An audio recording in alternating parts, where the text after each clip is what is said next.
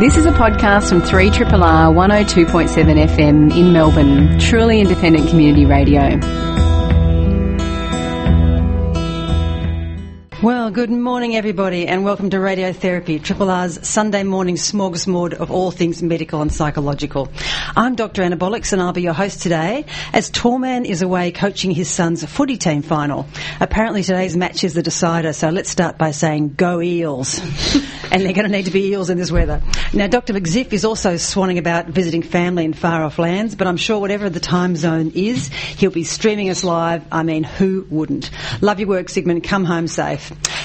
But just in case you're worried that your radiotherapy program has become another victim of inadequate medical resourcing, let me reassure you that we have talent in this room to spare. Sitting next to me, resplendent in his long white coat, stethoscope, and red clown nose, is Dr. SK, resident geriatric psychiatrist, academic, and film buff, to bring us up to date with his passion, the intersection of medicine and the arts. And to help him, we are graced with the return presence of a long-time friend of the show and actual clever person, Dr. Finchina Hopgood, who is out there in the field researching mental health, film culture, human rights, and the arts. Uh, Finchina, is it Finchina or Finchina? I've got that wrong, haven't I? It's Fincina, but Vincina. everyone who speaks Italian says Vincina, so that's why. there fine. you go. And I've got no excuse because I don't do that. So, Fincina, thank you. Fincina wowed us last visit with her passion and fascination about psychiatry on film, and it's pos- and it's possible that once she and SK get chatting, I may not get another word in. That won't bother anyone. I'll be looking at, uh, if we've got time, I'll be looking at things about drug and alcohol research, and we've got things about the Mental Health Commission. On our panel, our wonderful Kent is keeping us live to air and mix and mic'd up because none of us know how to. So settle back, toast up, and hunker down while we cruise through to 11 with all this and much, much more.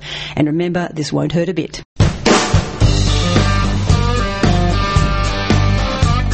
Triple R, not for everyone, for anyone. SK. McZiff and Torman have put their family commitments ahead of radiotherapy today. Have they got their priorities wrong, or have they got their priorities very wrong? Well, I think what this program needs is less dead air and fewer outrageous accents. so I think we'll do do okay, Anabolics. How are you today? You well? I'm pretty good. I dropped into McDonald's on my way to uh, radiotherapy for a serve of youth mental health. You read The Age this morning? They're talking about the McDonald'sization Well, of youth mental health services. This takes us right into catch up. Can you tell us what, what you read this morning? Because I just caught the, the, the headline. I didn't see the whole thing. Well, basically, it was an article that was criticising the uh, generic headspace approach to the delivery of youth mental health services, uh, basically adopting a one size fits all franchise type model where franchisees are forced to run the party line and serve up the party dishes of hash browns and youth mental health counselling without any particular needs, uh, reference to the needs of the local communities which they serve. So, this is part of a much broader bun fight about mental health funding, which uh, you know you alluded to in the intro with the Mental Health Commission report. Uh, Headspace has been a very successful national organisation for several years now, largely driven by former Australian of the Year and eminent psychiatrist Patrick McGorry, who, you know, to his credit, has done wonders for getting his patch funded. And uh, when it all comes down to the, the wire, that's his job. His job is to advocate for his patch, and he's done it very well. But arguably, it's been at the expense of other deserving sectors in mental health. Uh, I'll make a plug for my own specialty here. You know, as a geriatric psychiatrist, I'm continually frustrated by the amount of focus in the community that's placed upon uh, youth suicide.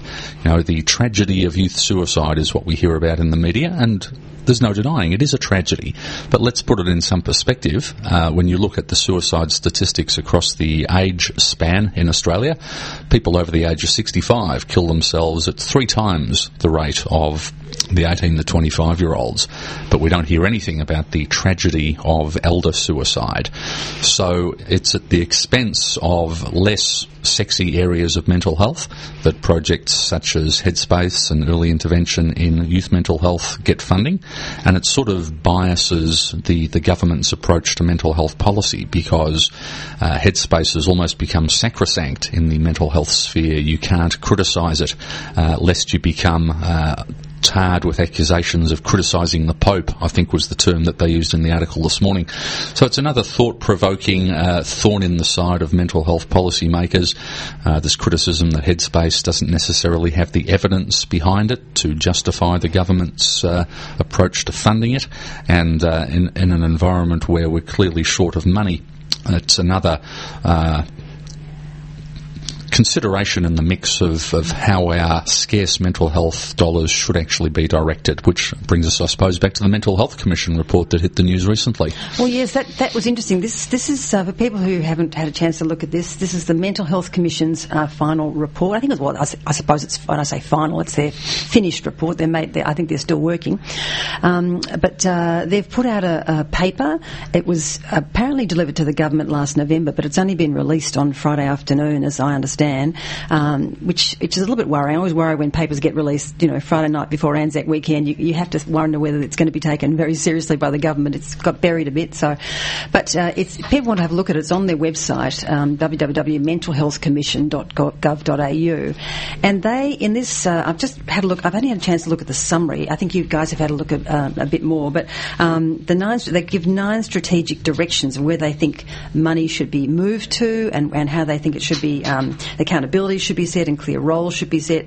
And there's 25 separate recommendations, and some of them, some of them are a little bit controversial. Some of them are a bit motherhoody, as I read them. Some of them are a little bit controversial, and uh, I think there's a big um, push uh, towards back from acute, the acute end, the serious end, perhaps back towards the more preventative and primary care end of things. Now, can I, looking at that aspect, can I take you up on what you said about Headspace, or what Dr. Dr. Mendoza said about um, Headspace this morning? Um, uh, I like to argue with you about these, so I'll be devil's advocate. And also, I have uh, uh, worked at Headspace before, um, and I thoroughly enjoyed that experience. Where I was working, the Headspace I was working was working, I think, very well, and I enjoyed it. But uh, I understand there have been problems with the, the way it's set up. Now, if this is, they're talking about it in this uh, paper, the Mental Health Commission is talking about getting uh, moving money back to central coordinating bodies, particularly in primary care. Now, isn't uh, wouldn't a Headspace um, uh, clinic be a very good example of a, a, primary care service that's delivering a one-stop, you know, suits all, sort of delivers all. So wouldn't that be kind of an example of what the Mental Health Commission is actually suggesting we move to? Having, having worked in a Headspace centre yourself, Anabolics, you might be better placed to uh, to answer that than I. Uh, I thought Headspace were a specialist-based service, and the, uh, the Commission's reports talking about moving mental health resources into primary care specifically, which is the domain of general practitioners, and in specifics, uh, upskilling GPs in their detection and management of mental illness at whatever stage of development, uh, and talking about modifying the Medicare benefits schedule to encourage GPs to do more of that. It's one of the great perversities about general practice is you get much more money as a GP if you see 10 patients in an hour for six minutes each, rather than by seeing one patient for 60 minutes.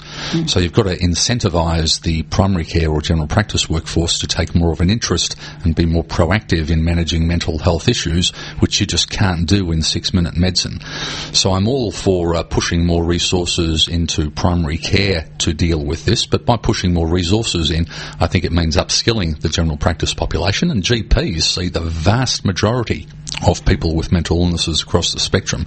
You know, maybe about 10% of people with a mental illness will actually end up seeing a psychiatrist. So 90% of the work is being ju- done in general practice already. And if you're serious about, for example, having an impact on the suicide rate, a lot of the suicides in our community will come from the 90% of people who never see a psychiatrist. So you could argue that throwing piles of money into specialist services like psychiatry isn't actually going to impact on the, the suicide rate much because much of the unwanted outcome, i.e. a suicide, happens in people who are only attending primary practice services. Or who aren't attending anybody at all. That's a very large chunk attend nobody at all who uh, kill themselves, of course. And, of course, suicide is essentially, even though it's a, a, huge figure in the population sense, in our, in our populations we see, it's relatively rare, you know, the populations we actually see. So it's hard to get really um, high quality evidence base on what works and what doesn't work for, um, for suicide. So Um, just to let people know what Headspace is, perhaps I should um, look at talk about that. Uh, the Headspace uh, clinics are uh, dotted around the states. They're federally the the core uh, service uh, areas and the management of these um, centres are federally funded, and the the they have work clinical workers, on-site workers, disability staff, um, drug and alcohol workers, and they do have GPs. A lot of them do have GPs working there, and some have psychologists, some have psychiatrists, and so it's meant to be kind of a one-stop. So although it takes a specialist look at one sector of the health um, table, the, the mental health sector, it does have a primary kind of, you know, you can walk in here, you don't need a, don't need a referral. Um, there are GPs who'll see you. It's a bit of a mixed, it's a bit of a mixed kind of um, uh, model, and it's, uh, you know, when it's working well, it can work very well. One of the difficulties been is that it's been hard to, uh, I understand, uh, not being involved in the management of them, it's been hard sometimes to coordinate with the different uh, uh, NGOs and the different and the, and the private psychiatrists and private psychologists working there to kind of get them to stay and get them to work on, and that's been quite a difficult job, I understand. Do you know any more about that? In terms of staff retention and so forth at Headspace, I don't. But uh, you know, to me, the, the, the logic behind the model is flawed because again, you're targeting people for intervention who have declared themselves as being at very high risk, and that's fine. But as you've alluded to yourself, anabolics, the the rates of successful suicide, even in a very high risk population, mm. are still pretty low. Mm. So if you're only targeting uh, in your headspace intervention the 1 to 2% of the population who are at extremely high risk, you're doing nothing about the lower rate of suicide, mm. but one which is dwarfed by the other 98% of the population within most, uh, within which most of these suicides occur. And if I can take the analogy back to geriatric psychiatry for a minute, I mentioned that the uh, rate of old age suicide is three times that of youth suicide. But if you go back over the last 100 years, 100 years ago, the rate in old people was much, much higher. And it's actually been steadily decreasing throughout the past 100 years. And when you graph this decline in older persons' suicide rates against the great advances in inverted commas, that have occurred in psychiatry over the past 100 years, there's no correlation. Like nothing that psychiatry has done has actually meaningfully impacted upon across the national suicide rate at all in the last 100 years. If you look uh, in the 1930s and 40s when electroconvulsive therapy was instituted, doesn't make an impact on the slope of the graph at all. The first antidepressants came out in the 1950s. They haven't altered the slope of the line. Mm-hmm. The onset of Prozac and the newer antidepressants in the 1980s hasn't done a thing to impact on the suicide rate.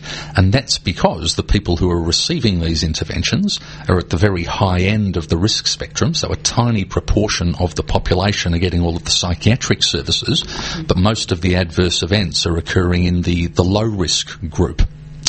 So the, the reason the suicide rate has been decreasing in old people for the past 100 years has got nothing to do with psychiatry. What it has got a lot to do with is improvements in broad-based community supports that can have an impact on the outcomes uh, of life for the population.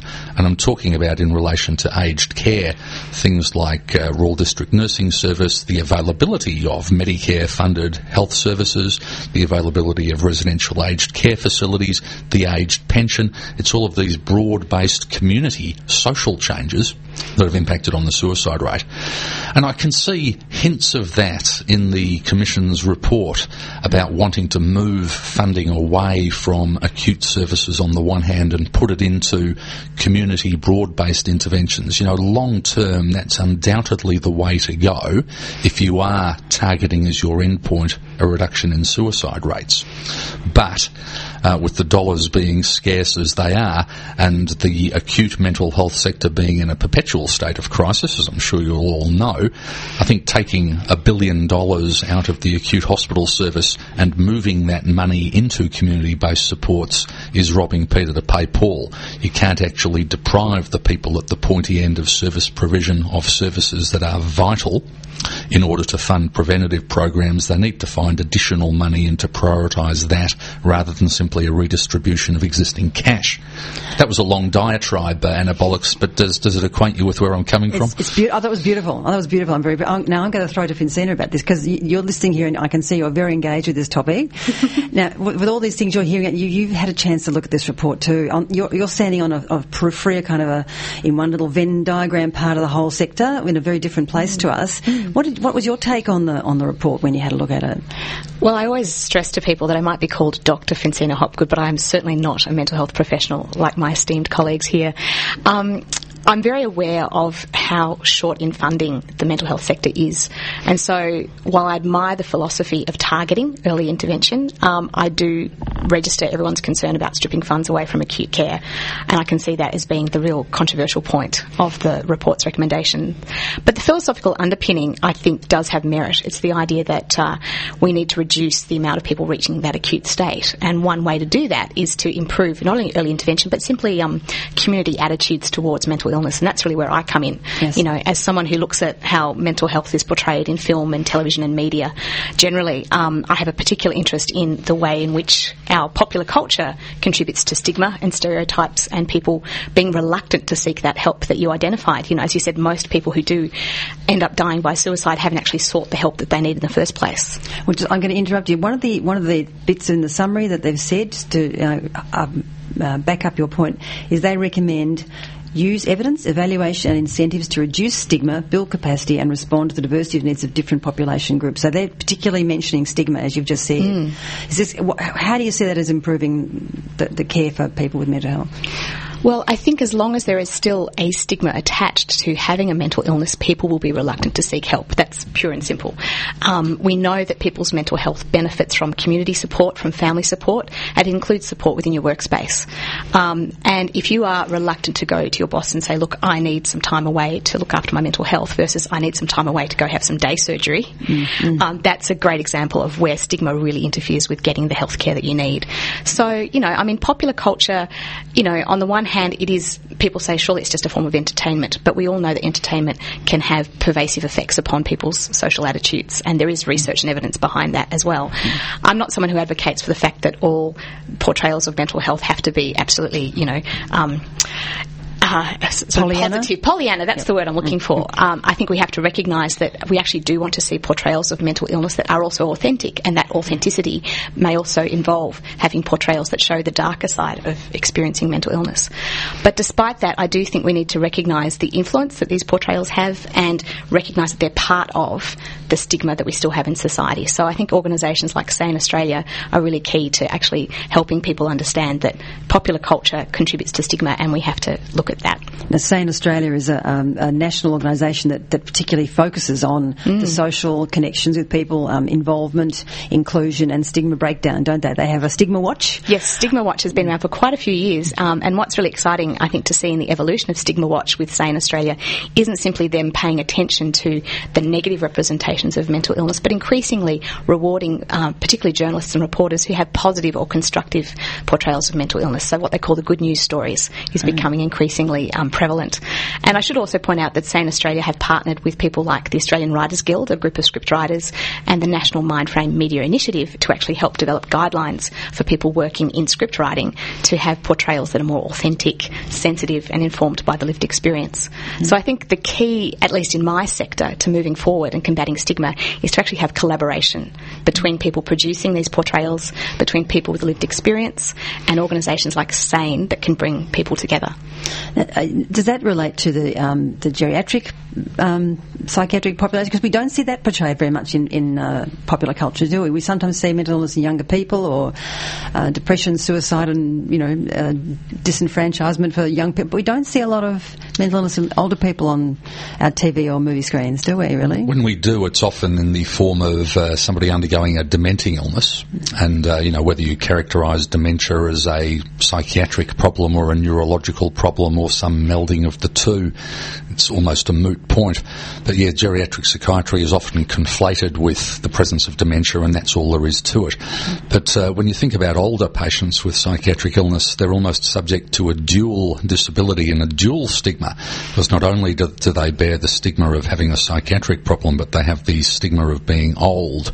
And when you look at how media portrays aging in our society, it's rarely presented as a positive thing. In films, uh, older characters are underrepresented, and if they are represented, you see them as a disease of the weak, a relative of a main character who's demented. You see them as the hapless victim of crime, or as figures of fun, uh, particularly in, in television primetime drama. So they're invisible.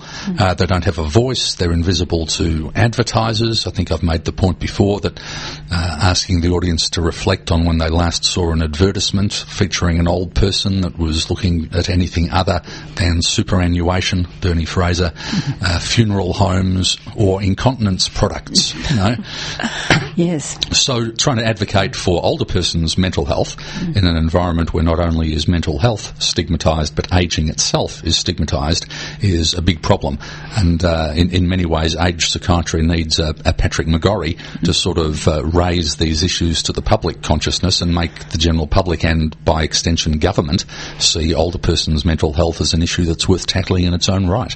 Of course, one, ad- you might call this an advantage that that group does have, is that they do attend GPs at a higher rate of, than anyone else. That, that older age group do have physical health problems that take them to GPs. So they should, in some, on some level, perhaps have an extra, you know, top possible benefit of being in front of people who might screen for mental illness as well as physical illness, don't they? When they when they when they go to see their GPs, haven't they got that extra access that a twenty year old boy, you know, never sort of goes to a GP unless he falls off his bike or something? But You would, you would think so, but in practice it, it doesn't work out. If you consider the cu- current generation of older people, and you know they're the only cohort that we have available for study really, the old people who are currently alive, they were raised in an era where mental illness carried even a bigger stigma than what it does today.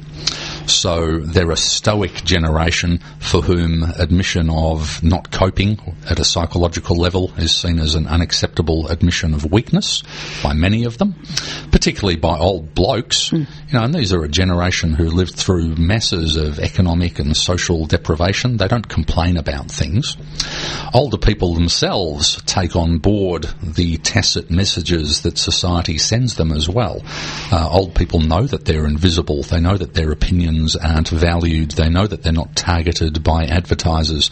Many of them grow up and enter old age, assuming therefore that depression and anxiety and feelings of despair and loneliness are an inevitable concomitant of growing older. So they don't complain to their general practitioner about it. They themselves see it as normal. It's also compounded by the, the difficulty that depression in old age presents quite differently to how it does in, in young people. If you look at the DSM psychiatry Bible of uh, how to make a diagnosis of depression, those criteria for major depressive disorder are only validated in middle-aged women. So they say nothing about how young people, for example, might get depressed, and you'd know that well yourself, anabolics. They say nothing about how a primary school child might experience depression, and equally, DSM criteria say nothing in particular about uh, how an old person might get depressed. So when an older person goes to their general practitioner, and you make the point correctly that they have the opportunity, they're seeing their GPs frequently for other things, they're more likely, uh, when they're experiencing depression in old age, to not actually use the word depressed to describe how they're feeling. They're more, more likely to use the words I'm anxious or I'm just worried, doctor. So they get prescribed an anxiolytic. They're also more likely when, when you experience depression in old age to uh, experience physical symptoms as a manifestation of your distress rather than necessarily overting it as psychological distress. So when you have an older person who may well have multiple medical pathologies that takes them back to their GP month after month, if that same old person presents with another physical symptom in the setting of known multiple pathologies, very easy for the GPs to go down the track of physical medicine and not even recognise that the, this new physical symptom is an expression of psychological distress. And we were all taught in medical school by DSM. You know, you recognise depression by looking for a series of symptoms that have to be present for a minimum period of time and a certain severity. And if GPs are being taught incorrectly how depression manifests in old age, they're not in a position to recognise it, even if uh, the time incentives were there to allow them to do that. So there's an education problem as well. I think I've strayed miles off No, the point of your original question. So, so if you were if you were a member of the Mental Health Commission, would you, what particular th- stream would you add here? What recommendation would you add? I mean, you, it sounds like almost the, the older generation, you know, the over seventies, perhaps at, at the moment, almost that their psycho, their own sort of self-analytic psychological literacy is is probably behind that of where the you know the, the post 60s generation, where, you know, we all analyse ourselves to death.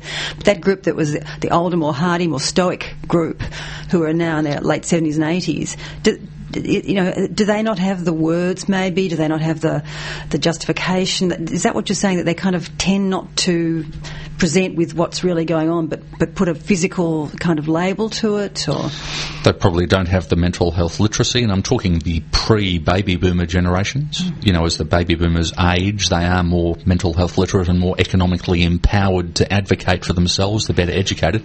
But the pre-baby boomers, by and large, were an economically deprived cohort who were, as a group, poorly educated, who aren't used for to advocating for their own needs. So how would you address that? How do you how do you get around that? Just by GP education, do you think, or primary Well, look, health to, nurse? to take it back to your original question, I'd, I'd include an aged specific stream in reports such as this. I mean, of these 10 or 11 recommendations, there's no reference at all as things stand to older persons' mental health, which really flies in the face of what we know about the magnitude of the problem. And uh, I, I saw a terrific graph from the Australian Bureau of Statistics uh, from a couple of years ago, which showed the number or the frequency with which older persons access psychiatry or psychology based MBS items. Hmm. And you know, the rates of consultation of a psychiatrist or a psychologist, if you're over 65, they account for 3% of the hmm. total consultations for psychological items under the MBS. So a tiny proportion uh, utilised for a, a, a group of the population that accounts for about 20% of us. If you then put against that same graph the rates of psychotropic drug prescription at different ages, you know, old people are prescribed psychoactive medications at a rate that's seven or eight times greater than any other group in the in the population. So who's doing all of this psychiatric prescribing for people who aren't identifying themselves as having a psychiatric problem? Uh, it, has got to be an awareness thing, and it gets back to what Fincina was saying about cultural change. We have to change the way in which we as a society view ageing, and therefore the needs and welfare of our older uh, relations co-community members in order for the government to see this as a problem that's worth addressing. And for reports such as this to come out with no reference to mental health in old age, where that is where the vast majority of the problem lies, just buys into this myth that uh, old people are invisible, that their needs aren't worth considering, and that all of the problem lies at the, the end of, uh, of youth mental health. I, I, to be fair, I don't uh, know that it has focused on any particular age group, except to mention perhaps uh, early development children and families a little bit. I don't. I, maybe the the, um, the, the large report, which is I I haven't read, maybe that tackles things more specifically. I don't know, but okay. Well, we better. That's just a fascinating discussion. Um, I, what I want to ask you about, I just wanted to ask. You've got a fabulous film festival coming up, in Vincena. You want to tell us about, which might touch on some of these issues Yeah. and bring them into the public awareness much better than people like us chatting away can do. And no, absolutely. That's why I love is the power of film to really open people's minds to experiences and journeys that they wouldn't otherwise think about. So coming up in May at ACMI is the Human Rights Arts and Film Festival. It's now in its eighth year, and it's two weeks of fantastic film programming and visual arts events that all deal with uh, human rights and social justice issues. And I thought particularly relevant to this program would be a couple of films that deal with medical issues. Uh, there's one called Of Men and War, which is a documentary about uh, PTSD and veterans. And uh, I should stress that these films might sound a bit sobering and depressing, but one of the things to remember about the Human Rights Arts and Film Festival is that it's very much geared around having a celebration of social justice and human rights awareness. So I quite often find that the festival is a very positive, optimistic space to go to, and you certainly don't walk out of these films feeling um, depressed. You actually feel quite inspired that people are actually expressing these issues through the medium of film. So one is called Of Men and War, which I would recommend. Um, there's another one on reproductive rights called A Quiet Inquisition that deals with the fact that Nicaragua is one of five countries where it's illegal to terminate a pregnancy, even if the mother's health is at risk. And it actually follows the life of a leading obstetrician gynecologist who has to reconcile the law with her own sense of what is right and wrong. Mm. That's A Quiet Inquisition. And The Humanitarians, which looks at issues of sexuality and disability, both physical and mental. Um, if you've never been to HRAFF before and you're a bit uh, overwhelmed by trying to choose a film, I would recommend that you actually check out their shorts programs. They have two international short film compilations and an Australian short film compilation that really show you that you can use a whole range of different moods, atmospheres, and techniques to deal with social justice issues. They don't just have to be, you know, straight down the line documentaries. Some are feature narrative films, and others uh, focus on children. And uh, one of the things that's great about the festival too is there's a lot of people, a lot of guest speakers that help us process the issues that mm. we're seeing on the screen and talk about them afterwards. They have directors and things come in talk about yeah, films, so they either have directors uh, come in uh, to the cinema or indeed come in via Skype, which is oh. always fun uh, if they're based overseas. Um, they have fantastic um, social events as well around the festival, and uh, some of the panel discussions I think are really where the audience come together as a community to kind of process what we've been watching on the screen and how, as you know, concerned members of the community, we can go out and make a difference. And what's the name of the name of the uh, festival again? It's called Human Rights Arts and Film Festival, or mm. HRAFF for short. so if you just go to hraff.org.au, hiraf.org.au, the program is available now. And I should stress that it is getting bigger and better every year. So a lot of sessions do sell out, mm. um, and it's next month, starting on the seventh of May, running for two weeks. Whereabouts so is it held? It's mostly at ACMI, but they do have a visual arts component, which is really exciting. So there'll be visual arts installations in Federation Square mm. and also nearby um, arts centres as well. So it's basically the hub of it is Federation Square, mm. and I'm really excited about it personally because a lot of the students I teach at Melbourne Uni ah. go on to work with the film festival. So it's very exciting to see my students kind of graduate and uh, find a career path working in human rights film festivals like this one. Fabulous. Oh, that, I think that's sort of the sort of festival that would interest a lot of radiotherapy mm. listeners actually because that's spot on the money for some of these topics that we've been talking about. Absolutely. Um, perhaps I just wrap up this, that segment by just uh, making sure that uh, our listeners know that when we when we talk about some of these funding issues and the, the pros and cons, um, I, I, really want to make people very clear that sometimes these are behind the scenes, back office issues of funding and things.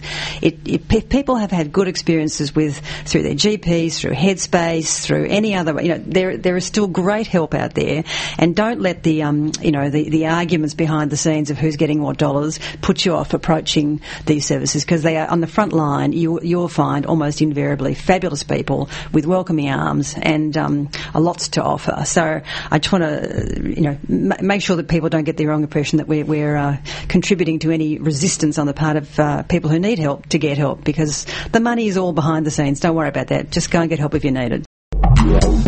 You are listening to a podcast from Community Radio 3RRR FM in Melbourne, Australia. It is the season for medically themed film festivals. In addition to HRAFF, uh, shortly in Melbourne there'll be uh, a program called MedFest, which is occurring at Monash Medical Centre Clayton on Tuesday, the 5th of May. What is MedFest? Uh, MedFest was an idea that had its origins back in 2011 with a group of medical students in the UK uh, organised a series of films to promote discussion about mental health, uh, to promote uh, as a profession for medical students in the UK and more broader, and to raise issues uh, that are relevant to the community that can be illustrated through mental health themed films. So MedFest originally began in 2011 and it's expanded now to encompass about 20 cities worldwide and it's uh, Melbourne's turn this year. Uh, like HRAFF, they have a, a, theme for each year and the theme of MedFest in 2015 is Global Medicine and Civilizations. And over the course of Tuesday evening, they'll be screening several short films, clips and animations that deal with issues in global health cross-cultural psychiatry, so how psychiatry and psychiatric disorders present differently in different cultures, and also in, in relation to refugee mental health, which of course is extremely topical at the moment with the recent news of a five-year-old girl in immigration detention suffering post-traumatic stress disorder from her experiences on Nauru. So this will be uh, a great forum for discussion after the films, clips and animations have been shown. There will be a, a discussion by a panel of experts before the floor is opened up to audience questions and comments. Uh, it's intended that Medfest be a relaxed yet insightful evening, and, and most importantly for prospective attendees, there will be free food. So this event is occurring at Monash Medical Centre in Clayton in Lecture Theatre 1, uh, 6.30pm for food, 7pm official start. A series of unnamed short films, animations and other media, uh, which will provide a springboard for discussion about mental health across cultures. Now, Fincina, this is an area of interest of yours as well, mm. medically themed films. You hadn't been aware of MedFest before this. No, this is so super exciting for me. I'm just dipping my toe into researching what I've been calling mental health film culture. The idea that you can actually develop a sense of uh, awareness through film about mental health issues, but specifically through initiatives just like MedFest. Um, that is the idea that you screen screen a film, whether it be a short film, a feature film, a documentary, and you buttress that with discussion afterwards. And that discussion can involve mental health professionals, people with lived experience, the filmmakers themselves, but also importantly the audience, so that it's really a participatory form of film viewing. So it's not just a, a passive watching a film and leaving the cinema and thinking about it, but actually talking about the issues that are raised through what you see on film. Now, you've done this before a couple of years ago. You, you organised a screening with another festival of Romulus, My Father, and you got the uh, director and author of the book along to talk about his own experiences in relation to making that film. Is that the sort of informed discussion that you're talking about when you have a screening? That's exactly what I'm looking at. In fact, it's kind of a nice outgrowth or outcome, if you like, of having organised Try Walking in My Shoes, was to really see um, the advantages of that particular approach to screening a film, providing a safe, supportive space for discussing discussing mental health issues and getting people from a range of perspectives all around uh, to share their thoughts. So you don't just have the filmmaker, you also have someone with lived experience. In this case, the author of Romulus, my father, Raymond Gaita, the lived experience he had as a child of parents with mental illness. You also have people who've got professional expertise, other people who can share their insights. And I really could see the benefits, the merits of this as a model of film viewing. So I began to look at what other initiatives are out there. Ours was sort of, you know, a one-off event. Uh, but are there other ongoing sustained initiatives, both in Australia and globally, that are doing exactly what MedFest is doing, which is bringing films to an audience that, you know, these are films people may not otherwise see. They might not otherwise seek them out and giving them a, a place to talk about them. So, you know, in my research, and it's in its very early stages, I've discovered quite a few um, exciting initiatives. One uh, that exists in Canada called Frames of Mind, which is a monthly mental health series that's run at their equivalent of ACMI, the Pacific Cinematheque, and it's curated by a psychiatrist from the University of British Columbia. His name is Dr. Harry Karlinsky, and he was just out in Melbourne in December last year for the Other Film Festival. And the Other Film Festival, much like HRAFF, is a festival that brings attention to issues of social justice, particularly for people with a disability.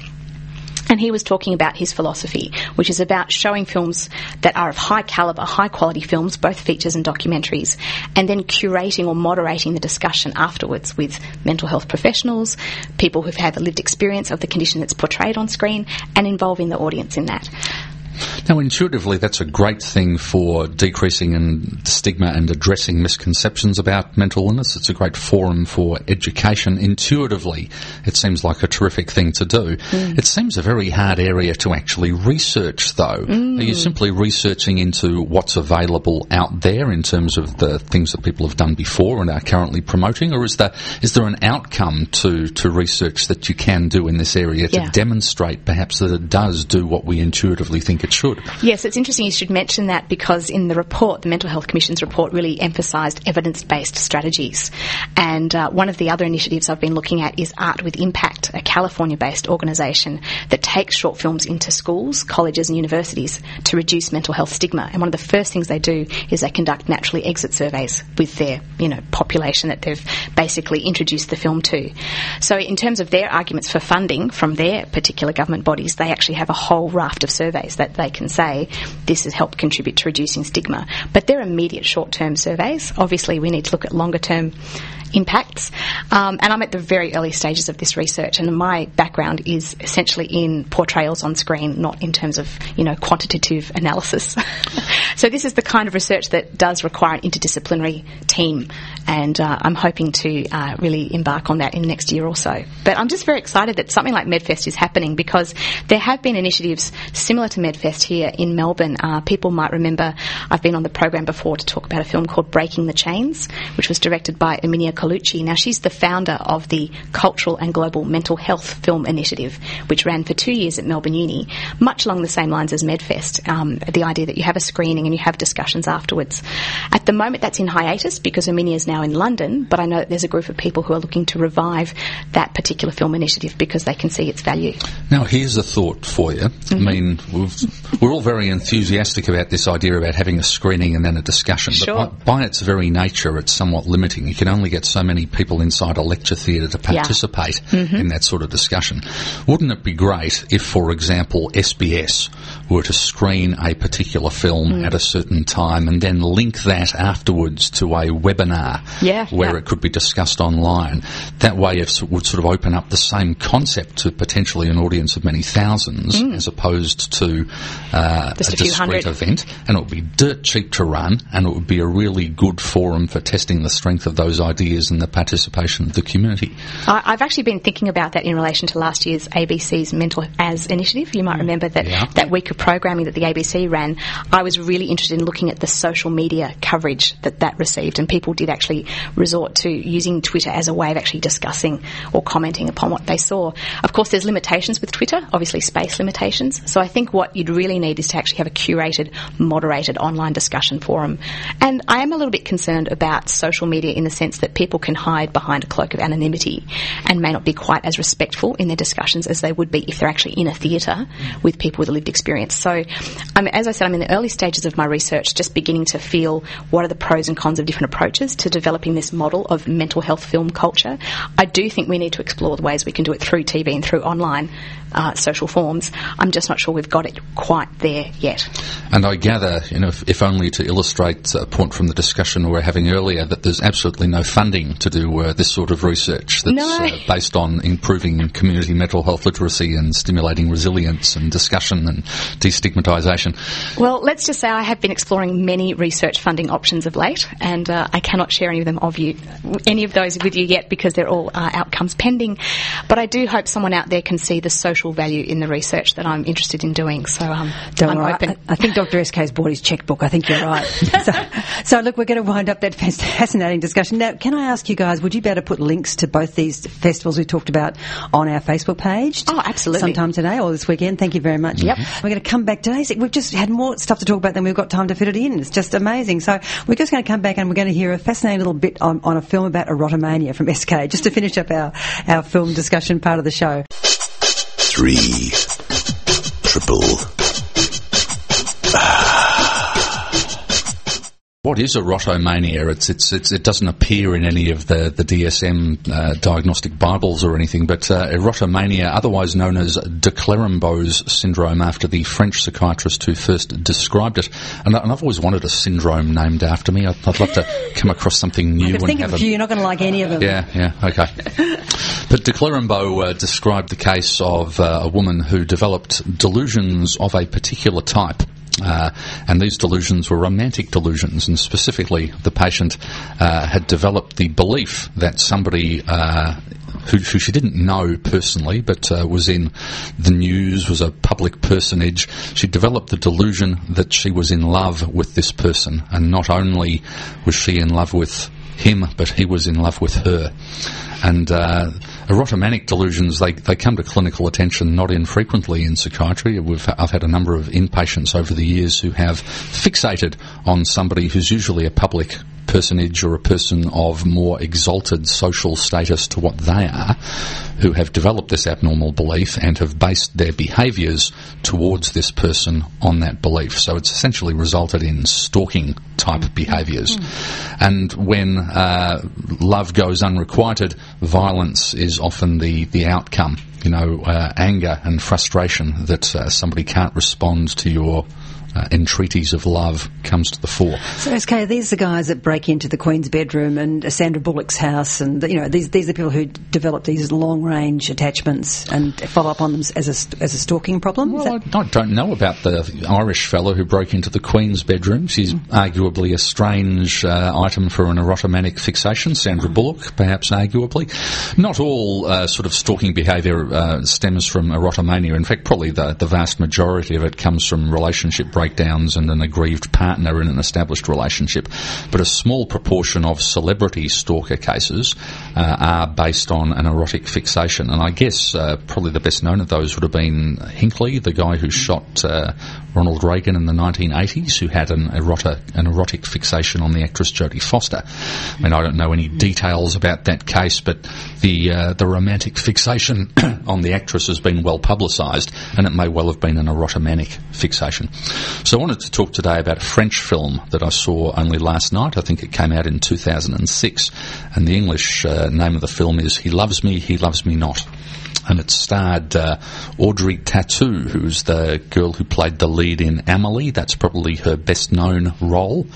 And she plays uh, an art student. She studies fine art. She gets grants for her paintings and things.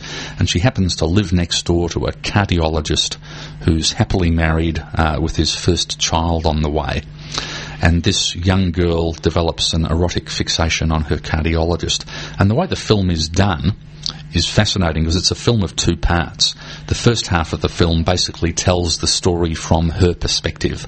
So she's talking to her friends about this terrific relationship she has with a cardiologist who's frustrated in his marriage and is going to leave his wife for me.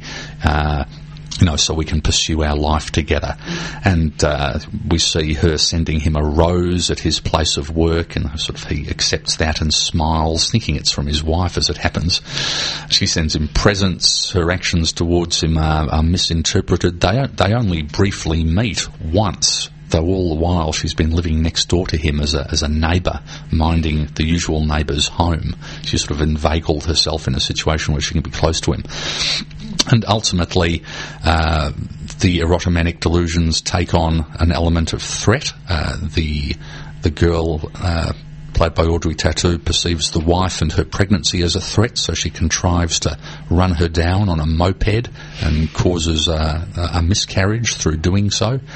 Uh, the cardiologist, who's the subject of these erotomanic fixations, she keep, keeps getting messages and love letters and uh, things scrawled on his car windscreen. He gets a large painting of himself through the post. So his poor wife is thinking that he's having an affair, and the poor guy's completely clueless. In the meantime, he's trying to work out who this person could be who's romantically stalking him, and he eventually exercises his frustrations on one of his female patients who we see in the film has been inappropriately flirtatious towards him throughout a number of needless consultations, but he, he loses it and actually assaults this other woman who was the innocent party. He gets arrested and charged. It all gets out of hand. Then the film switches and you go right back to the start and it's all re-experienced from the cardiologist's perspective. So instead of the uh, the viewer seeing events through the eye of the erotically fixated girl, we see the same events as viewed from the perspective of the stalked cardiologist. And it really uh, was a powerful demonstration of the impact that erotomanic fixations can have not only on one life but on two lives and the broader social circle of the person who's uh, upon whom be, uh, an erotic fixation has been made. So really quite a good example of that. I'm really curious about the switch in perspective you've described in the film. You know, one of my areas of interest is empathy and the ways in which films can develop our empathy for a protagonist and we share their hopes and desires and dreams. So at what point does the audience start to distance themselves from the Audrey Tautou character? Do we empathise with her at any point or You do empathise with her uh, at some point, particularly in the early parts of the film where she's confiding to one of her own friends about this the terrible situation that the cardiologist's in. He loves me, but he wants to do the right thing by his wife, but he's, he's going to leave her. Her perspective is that he keeps sending her back cues that he wants this relationship and wants her to continue, but he's not in a position to disclose his love for her. You know, he, because he's a, an esteemed person who's in the public eye, he can't disclose his love for me until he's left the wife. We start to lose empathy for her, I think, when she uh, borrows her friend's moped and comes back, obviously having had an accident on this bike, and then shortly thereafter we we, the audience hear that uh, the cardiologist's wife has been involved in a road accident and has miscarried. We start to get the sense that something is going wrong there. The girl herself, you know, she's a sweet, innocent girl. She's got another bloke who's a, a medical student who's clearly infatuated with her and wants to do the right thing by This her. is the actress who played Amelie. I mean, everyone's Yeah. supposed to love Audrey Tautou. She's a very lovable character, but there's clearly a dark side, and I think it's only after uh, the cardiologist is arrested and that act in itself forces his wife, who had previously left him because she thought he was having an affair with somebody. Uh, to, to reconcile and come back on the scene, that her whole delusion unwinds. And then, literally, at that point in the film, you see a, a very fast rewinding of the film, you know, over about uh, 15 seconds, right back to the start, and then we start to see events play out from the cardiologist's perspective. And as soon as that uh, the, uh, cinematic device has occurred, you know that uh, you know something is, is wrong at that point, and that what we've seen thus far is is is not real. Wow, that sounds fantastic. He loves me, he loves me not. Is that it? That's it. No, okay, I'm going to get that on my my Netflix list or wherever I can find it. Look, we're going to have to finish up now. We've had so much to talk about today. It's been fabulous having you, uh, Fincina. Thank you so much Pleasure. for coming in, and good luck with the, all the all the festivals and all the work that you're doing with the MedFest uh, concept. It's brilliant. And if you could put those links up, I'm sure a lot of people are going to come along and look at that stuff. Thank you very much, SK. Thank you, Kent, as always, for doing the work so brilliantly on our panel. And you've been listening to Triple R's Radiotherapy. We'll be back here next week, and stay tuned now for the brilliant Einstein Go Go Doctors. This has been a podcast from 3RRR 102.7 FM in Melbourne. Truly independent community radio. Want to hear more? Check out our website at rrr.org.au.